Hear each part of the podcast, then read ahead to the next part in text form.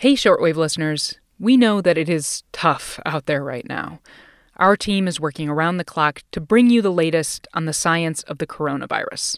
And breaks from the news, because other cool science is still out there. We're here because of your contributions to public radio stations. So if you value our work, and you're fortunate enough right now to be able to support that work, we're asking for your help. Please, if you can, go to donate dot N P R dot org slash short to find and support your local N P R station. Again, that's donate dot N P R dot org. Slash short. You're listening to Shortwave from N P R. Maddie Safai here. Today, a non-coronavirus episode for you about honeybees from a guy who knows all about them, Sammy Ramsey, a k a. Doctor Bugs. So, first of all, can I just ask you how you got that nickname? So I actually got that title, Doctor Bugs, while working at the Supreme Court of the United States. Uh, I worked at the Supreme Court. In the I know, I know. I was the only intern entomology major, and the deputy clerk of the court referred to me as Bugs. And then when I told him that I was going for my doctorate, he's like, oh, Doctor Bugs. So honestly, the Supreme Court folks just did not know how to handle your entomologists, and all they could do was just yell Bugs. They really did not know what to do with that. And of course, the nickname stuck, which is perfect for Sammy, a honeybee researcher at the U S Department of Agriculture. Also, props to the Supreme Court for taking an entomology intern. The best science. Yeah, I said it. Okay, so honeybees play an important role in our ecosystem and for our economy. But the bees themselves, as you might have heard, are not doing so hot. Um, we lost uh, about forty percent of our honeybee colonies last year, which was deeply concerning and unfortunately has continued a trend uh, over the past decade or so of us losing close to thirty percent of our bees every year. And that could have huge consequences for all of us. So today on the show, what's killing the bees?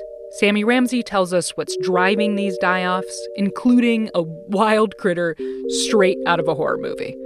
And he tells us what we can do to help the bees.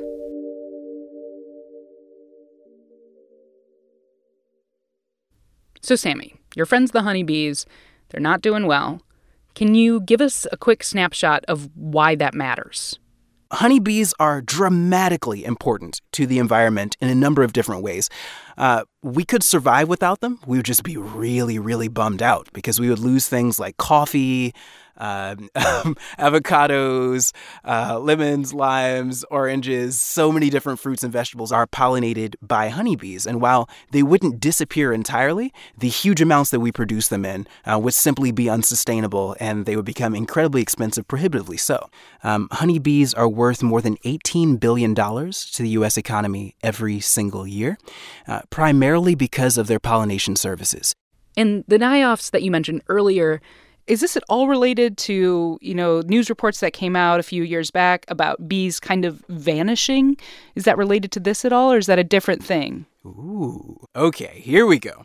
So now you were talking about the colony collapse disorder. The defining quality was really that you would open a colony that had been fairly productive uh, just days before, and there would be pretty much no bees there. We have not seen that particular set of issues in more than half a decade now. We don't know whether it was a virus, whether it was a novel parasite, whether it was just the confluence of all of these different issues all coming together that the bees have been dealing with, with stress and climate change, uh, because it disappeared so sharply that we still haven't had the time to fully flesh out what occurred there. Okay, so so that is not what's going on now. That has subsided. We're not exactly sure what caused it. We're not exactly sure what ended it, but we're glad it's gone.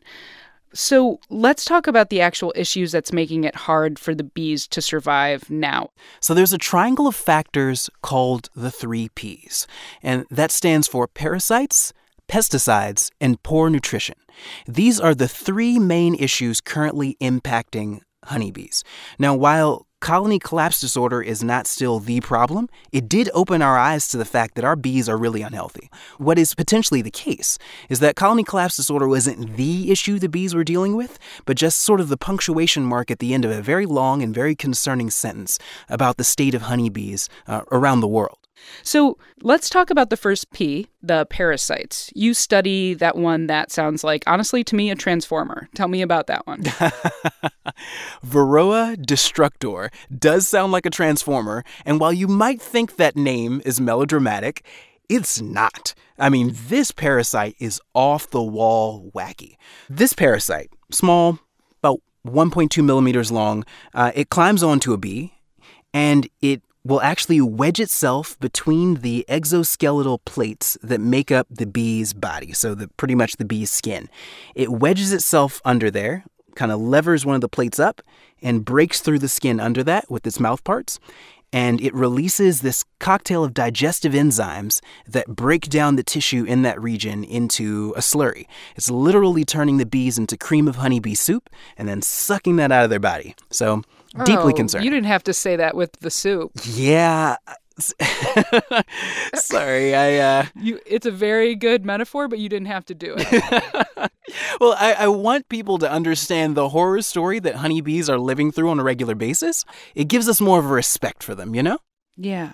Okay, so let me get this right. So this particular parasite, this Varroa mite, you know, the way that it acts on the bees is extremely destructive, and it also kind of opens them up to suffer even more from poor nutrition. Exactly. So let's talk about poor nutrition. What does, you know, food for a bee look like, and, and why aren't they having as much access to it as they need? Great question. So honeybees, they visit tons and tons of flowers, and they drink the nectar from these flowers. They transport it back to the colony.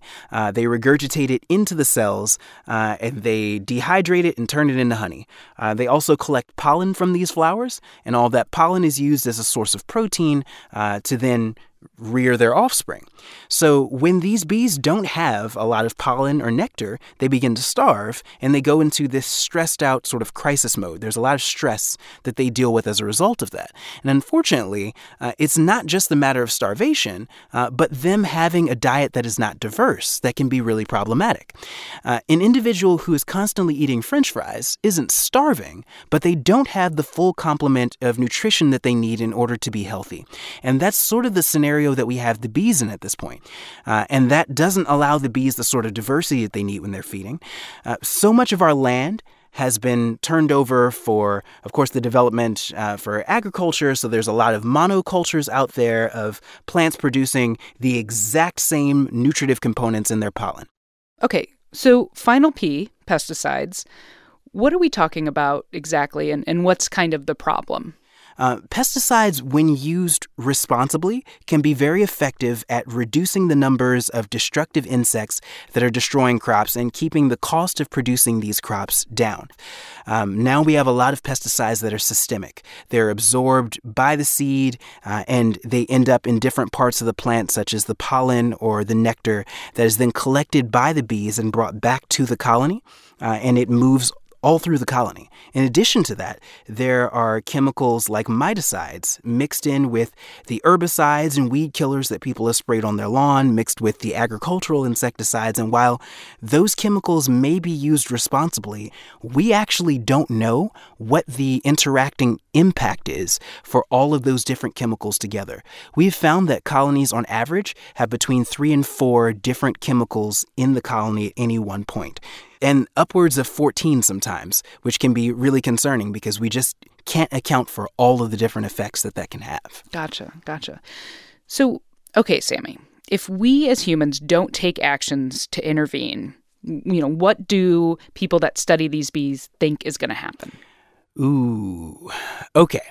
If we don't take action to intervene, I can tell you very clearly there's going to be a dramatic economic impact. Without the bees, we would still be able to produce those plants, and native pollinators would take up some of the slack, but we would not be able to produce them in nearly the large amounts that we produce them in.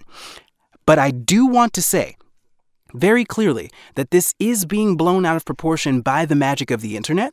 People think that Everyone will die if the bees disappear. But there are plenty of wind-pollinated plants, corn, uh, rice, that cultures have lived off of for ages, and they've been fine.